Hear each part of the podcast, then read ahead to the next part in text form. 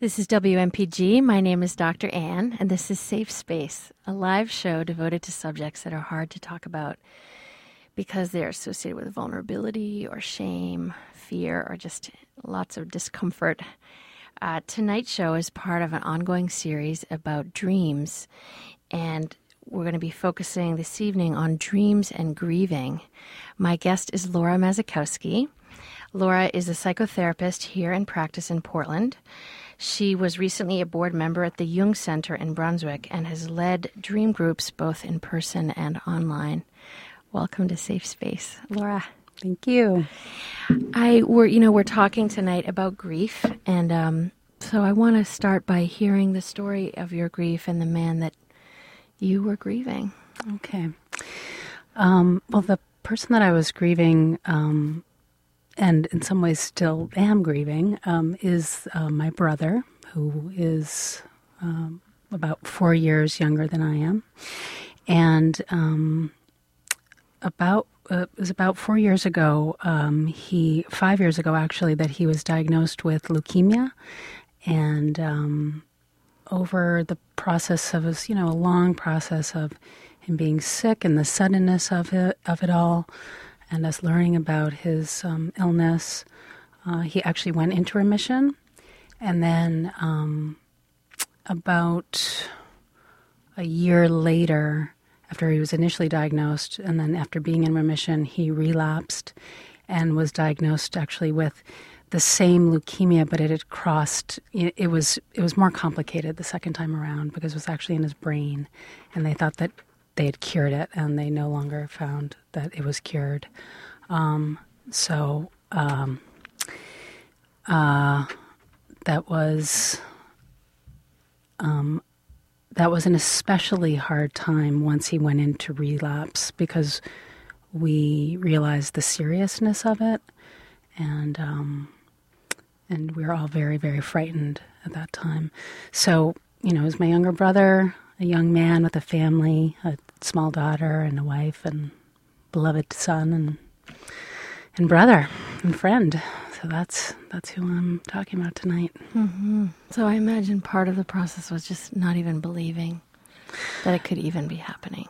It was so shocking initially. You know, when we I remember getting the call um, from my sister that he um, was in the hospital and that he most likely had leukemia.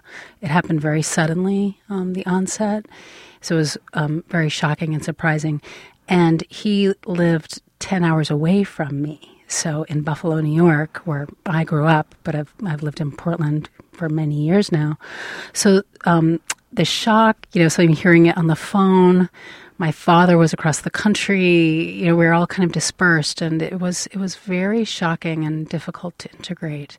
It wasn't really till I was actually there with him, because um, I went there right away as soon as I heard that. Uh, I start, it's really started to sink in about what was entailed and what what what what would happen for him. I mean, initially he was actually told that you know the likelihood of his recovering from this leukemia was very high, and so we were very actually very hopeful. We knew it would be a very trying time, but um, I think we all felt really confident that he would make it through it and ultimately be okay.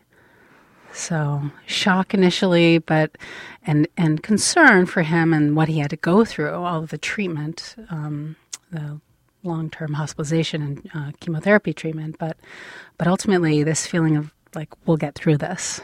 Right. So you started out with confidence and hope, and mm-hmm. right, and um, you know we're talking tonight about grieving, and mm. I'm I'm sensing too that as it became clear after you heard about his relapse that the mm. grieving doesn't start after you lose somebody. But I'm guessing there was mm. a lot of grief as it started to look more and more like oh. there wasn't going to be yeah. the outcome you'd hoped for. Yeah.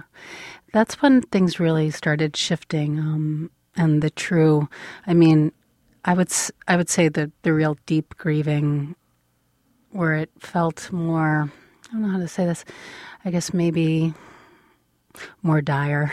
You know, like the consequences felt really, really dire. Um, and the the depth of the grief um, was it felt stronger. Um, more palpable. It was more present. I was, it, I could feel it. It was just stronger. Right. Yeah. Before he died. Before he died. Right. It started. Yes. And, and it was very difficult because, um, you know, I wanted to hope. I wanted to still maintain hope and, and obviously wanted very much for him to live, but the grieving, the anticipatory grief was very, very strong. Is there was there a feeling almost of like you're supposed to hope to because that's supposed to help him? I mean, was there almost this feeling of Yeah. conflict inside? Oh, yeah. I mean, I struggled because I really wanted to, um, yeah, I wanted to help him. I mean, I wasn't giving up on him. You know, I, I was with him often and talked with him and encouraged him and tried to motivate him. But also at the same time, felt like I needed to be really supportive and real about what he was actually experiencing and what and what I was experiencing. You know, my fears, my my my real deep fears, and I think ultimately that we we shared those fears, um, and it and it felt like um, that that was healing in its own way to be able to share our fears um, about him dying. So you he could talk to you about that before it happened. He could, and he did. It took a little while. I mean, um, even right around the time before he was diagnosed the second time with the relapse, um, he had started having symptoms. And I asked him, Roger, are you afraid? You know, are you afraid that this leukemia is back? It was more about the fear of just having leukemia and what that might mean if it was a relapse, ultimately, him dying. But it, initially, he denied it. Um, and I just wanted to believe him and joined him in believing that it wasn't real. And then when we found out that the leukemia actually was real, uh, the relapse was a real thing, um, several months into it, I think, uh, as we were getting closer to him dying, was when he really started to express more of his fears. I would say about a month prior to. He was really struggling, very sick, very, um, very afraid. He was very afraid, and, and I was very afraid. We were, we were all very afraid. And it a, that is a hard thing to admit to. You know, I felt like I felt like there were some family members who needed to stay like hopeful and you know very much believe in their hearts that it would turn out that he would make it through a stem cell transplant that he would live because because they needed to hold on to that. And I and I also hoped for that but I also felt like that it was a real possibility that he was going to die. You know, there's the uh, the title of the book escapes me, but I remember reading in medical school this the autobiography of a man who was dying, and one of the things that he wrote about was the loneliness mm. of having these fears and not being able mm. to talk to the people Yeah. about them because they just kept wanting to reassure him and be positive, Yeah. and so he couldn't bring that fear to anyone. And I I am feeling so glad for Roger that he could mm. tell you yeah and that you could receive it. Yeah, it was. Um, I think that we, you know, I, I felt very close to him, and um, I, my sense was, and I think it was more than a sense, but um, I knew that he trusted me to be able to tell me that I could hear some hard things, and you know, partially being a therapist, and he knows that that's what I do, but, but I would ask him, you know, I would ask him directly, and um, Ask him like, "Are you afraid?" Ask him, or what do you mean? yeah, yeah. I would ask him, "How are you feeling? How are you doing? Are you afraid? You know, what's going on with you? Tell me what's going on." Because there was a time where I visited him about a month before he died, where he was very, very sick. They were preparing him for stem cell transplant, and he was very um, distraught and very unsettled, and. Um, I I've described it kind of like a like he was like a ghost. Felt like he was a ghost. He was haunted, and I think he was haunted with his fear. And one night we were talking, and he told me a dream of his. Um, a dream. It was very simple. It was more like a dream image, but very deep and profound. Just that he dreamt that um, he dreamt of a small young girl screaming. And uh, that said everything to me about where he was internally, um, his deep fear, his deep young, like the, the young fear inside of him, and how alone he felt in that. Because the young girl was alone. No one was comforting her. So his dream captured what his inner experience was, and you could receive it that way. Yeah. Yeah. I felt very honored when he told me that because because I knew how alone he was. And I my hope was that listening to that dream, just being with him, um, gave him some comfort. Right. So that girl, little girl, terrified part of him didn't have to feel so alone. Yeah. This is WMPG. My name is Dr. Ann. It's safe space, and I'm talking to Laura Mazakowski about dreaming as part of grief. And um, I want to shift now to asking you about a little bit about your dreams, um, as I know that you have written and spoken about these dreams, and I wondered if you might start by telling me one that happened while he was very ill. Well, you know, actually, I think some of the, I think one of the dreams I'd like to share was one that he had, one that I had actually after he died. Okay. I don't know if that's okay. Yeah. So in this dream, I'm uh, walking into a therapist's office, and I see her, and uh, I know that she is dying. She's in the process of cleaning out her office, and it looks like an herbalist apothecary. She's actually more of a witch than a therapist, it seems, and uh, very much a healer in the ancient women's traditions. So she's going through all of these large glass jars of dried herbs and discarding them. And all of her healing herbs are being disposed of because she has no use for them. Her work is done and it is her time. I notice that she's emptying out a large jar of dried onion. And then I look and I see on a table a large piece of um, bee's comb, except it's hollowed out without the honey. And she stands over it with a large jar of honey and slowly pours the golden honey back into the comb, back into the its, its home. And slow and sweet, the honey flows, and the sweetness returning to its original form. Both the onion and the honey poured out. And that was your dream. That was my dream. Mm. Yeah. So tell me how, you know, I know you work professionally with dreams, but this is your own dream mm. and it's comes at a time that you have so much feeling. How did you sit with that dream? How what did you make of it?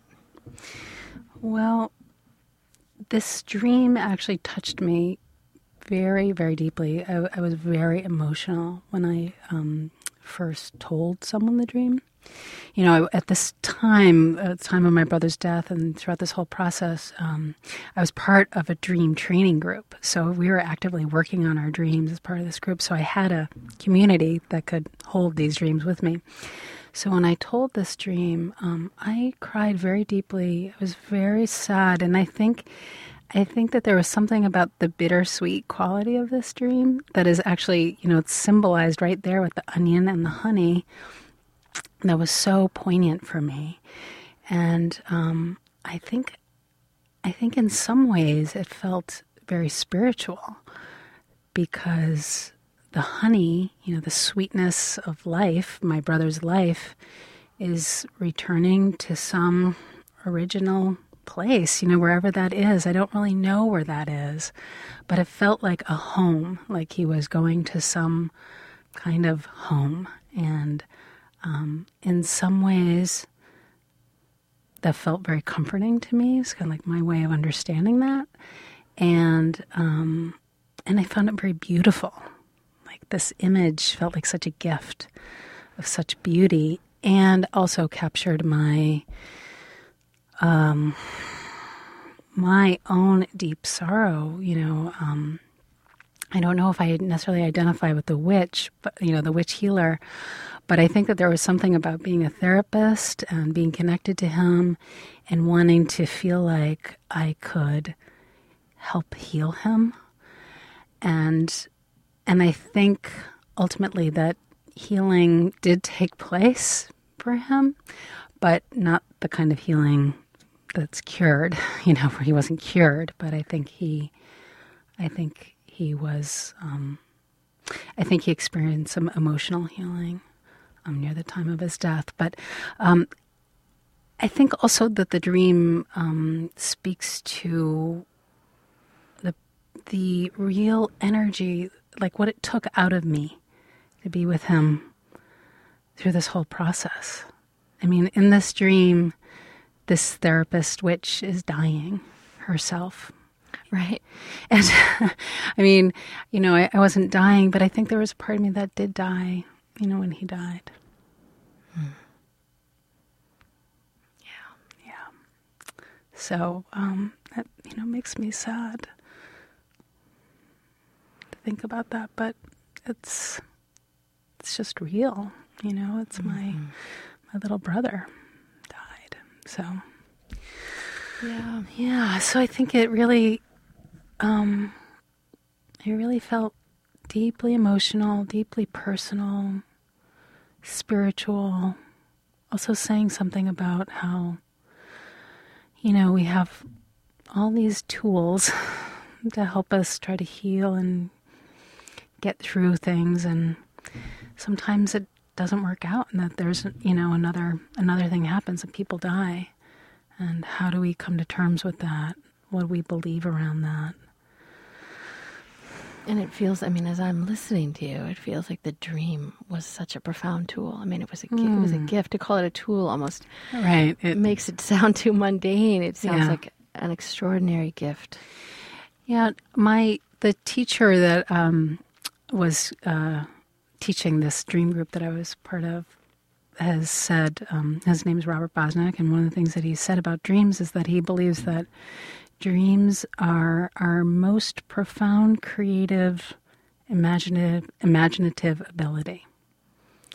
That is our probably most creative capacity It's so amazing because, of course, like the part of me that is, stri- you know, striven to create things says, "Yeah, but you you don't even have to work to make them." Right. How extraordinary is that? yes That i think most- right that, that it's innate and i think the the work around dreams really is about listening to them that's the work it's the work it's kind of tending to them It, it sounds listening, but also in some ways bearing them, Yeah. bearing the power of the image and where it takes us emotionally. Right. Really, really giving, really allowing them to um, be as powerful as they are, allowing them to speak to us. It's, The dream does the work on us. oh, yeah. All we have to do is show up yeah. in a way. Yeah. If you can really listen, and, and sometimes, you know, uh, my experience with just dreams in general is that I I learn about different dreams that I have even years afterward. You know, years. This is years after I've had this dream, and you know, working on it right now, presenting it, presenting it tonight, presenting it in my talk and my writing. Um, I learn things about it all the time. It evolves, Mm-hmm. which is that's that is creativity right there. Yes. Yeah, because I was so struck when I first read the dream in preparing to talk to you tonight. You know, the onion, of course, for me, you know, immediately brings up the image of tears because Yeah. we all cry when Yes. Yeah. when we cut onions. And, um, Absolutely. it seems so, expl- you know, so directly a dream about Mm-hmm. grief and about something being finished. Yes. Right. And and also about kind of knowing when to end. You know, in this dream the the therapist witch is she knows it's her time and there's an acceptance there about knowing when it's time and how you prepare yourself. I mean, in some ways it's also just a dream about preparing for something that we will all experience. And how do we do that? So that that raises the question for me: Do you feel that accompanying your brother as he was dying, has it shifted how you think about your own death? I I think what it I mean, in some ways, um, in some ways, I haven't thought about it at all. you know, like I think, like most of us, I like to imagine it out way in the future. A long time from a now. long time from now, exactly. But I guess I like to think that my um, my process with him and being really present to him, I hope that I can be present to myself and to the ones around me and to, to basically what I need during that time. You know, whether I whether it's what I need in terms of care, what do I what do I need around me, but also internally. You know, so listening to my dreams while I was with Roger and going through this, and then especially right after he died and the dreams that came up, um, I want to, I really hope to stay present to my own dreams during that time and learn help them guide me in terms of what I need and what's right for me. Because there's a lot of decisions sometimes that we have to make, um, whether it's around a loved one's death or our own death. And you know, Roger was faced with a lot of decisions, and we were all faced with a lot of decisions around the time of his dying. Um, and I believe that, you know, as an inner voice, uh, dreams can help one with information about what one needs. So I find myself hoping that when that time comes for you, Laura, that you'll have someone like you that you'll be safe, safe enough to tell your dreams to, the way yeah. Roger did. Well, I do. I'm glad. I, so I want to. We have time for another dream, and yeah. I'd love to hear another one. Okay. So um, this this next one that I want to share tonight is um, a dream that I had um, sh- about a month or two months after um, the funeral. And two months after the funeral was spring, it was April, and we went on a vacation to get away. My husband, my daughter, and I went to the Bahamas, and it was a very healing, restful, restorative time. And I had this dream while I was there um, in this beautiful, beautiful Caribbean location. And um, in this dream, and uh, I'm going to tell this dream, I tell my dreams kind of in the, the present tense, so saying that. I'm walking down a road and I see my dog, my sweet black dog Tua, catch a butterfly in her mouth. Tua, I yell, wanting her to drop the butterfly. She drops the butterfly, and I go to it and pick it up. Holding it in my hand, I see that its wing is torn. I cup it in my palm and look closely. It is dying. Its small black body moves slowly in my hand, curling in on itself. Holding such a vulnerable creature takes an incredible amount of inner strength as I vacillate between squeamishness and determination. The fragility and eternal energy of the butterfly touches me deeply. I walk, cupping the dying butterfly in my palm, with Tua at our side to the veter- veterinary clinic, which is very close by. We're in a back room, a kind of a porch enclosed by large windows, very light and airy and empty. Suddenly, the butterfly morphs into a smaller silver light insect and flies around the room, banging into the windows, erratically darting like a trapped insect does. It wants to be released, so I rush to the door, open it, and watch the silvery light creature off into the green countryside till I can no longer see it. Mm-hmm. So it's such a powerful image that I can just feel you holding mm. this creature in your hands mm. and feeling like squeamish and determined at the ah, same time. Yeah, it's it, that was such a felt um, a felt experience, you know, the the experience of waking from a dream, how if it's it can be so physical. It was a very physical uh, experience holding the this dying butterfly in my hand. And you know, I know a lot of people know this, but the butterfly is um, the Greek word for butterfly is psyche, and psyche is also the word for soul. So for me, this dream was very much about holding, being with the dying, my dying brother and his soul as he was dying.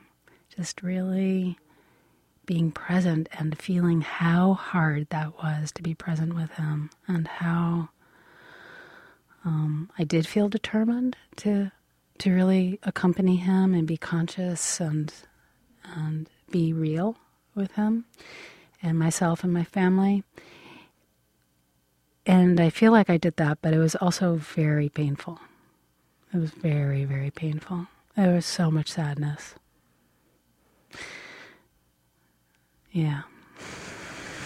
So much sadness. Yeah, you know, I'm struck too because we think about butterfly. You know, butterflies are so often the image of metamorphosis, you know, from the caterpillar. There's some images of hope and transformation and new life born of, you know, coming from a caterpillar to this beautiful soaring mm. life. You don't, you never hear the story about the butterfly dying. Mm. That's not in the story. you know, it's striking yeah. to me. Yeah. How powerful that is, sort of the other side of that transformation. Yeah. And and really butterflies do die. they actually have very short. I was going to say fairly quickly, as I understand yes. it.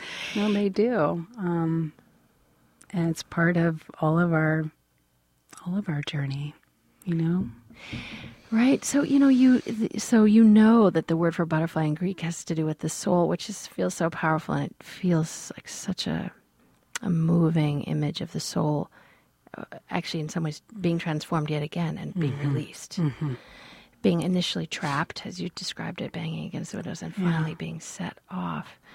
Um, did did you struggle to make sense of this dream, or did it feel like its meaning was really available to you? Um, I think I think I felt it. It felt clear in a in a in a visceral kind of way. Like I just knew.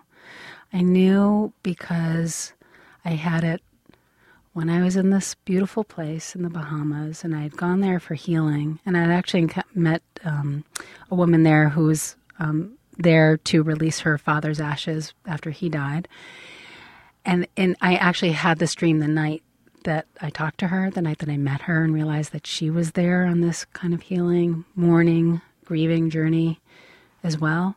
And I just knew it was about something being released. Um, it actually gave me a lot of comfort.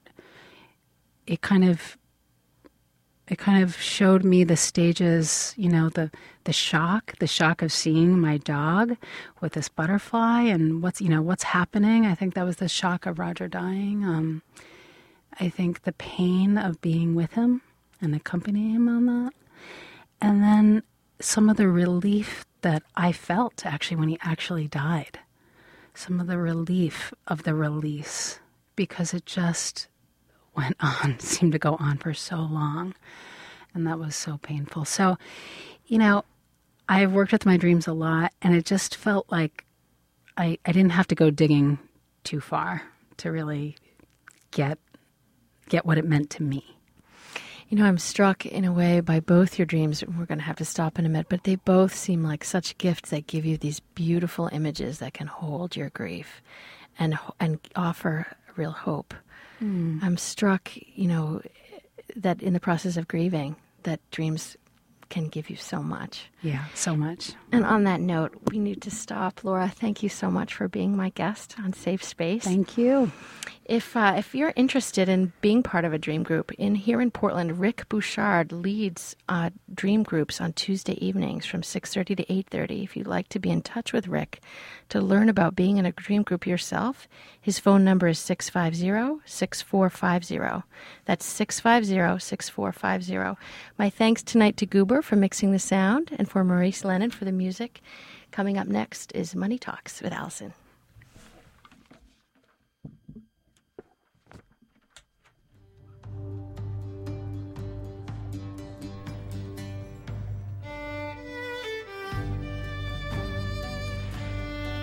This program is brought to you with listener donations and an underwriting grant from the Sun.